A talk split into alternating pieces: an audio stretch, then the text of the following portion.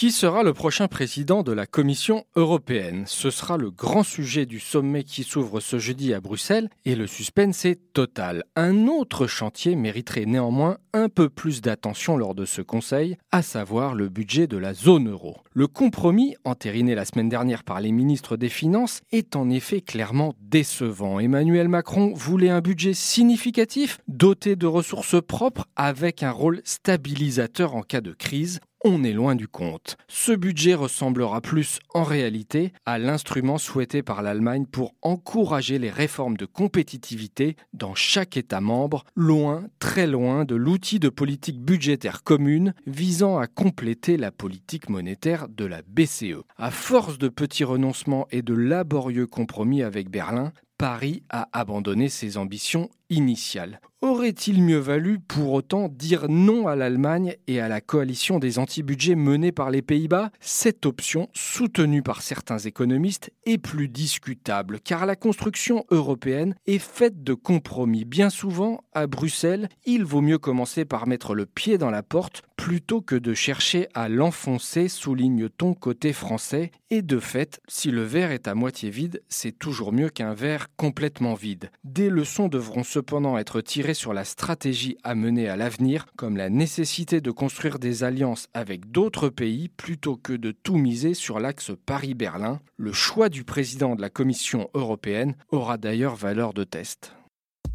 Retrouvez tous les podcasts des échos sur votre application de podcast préférée ou sur leséchos.fr.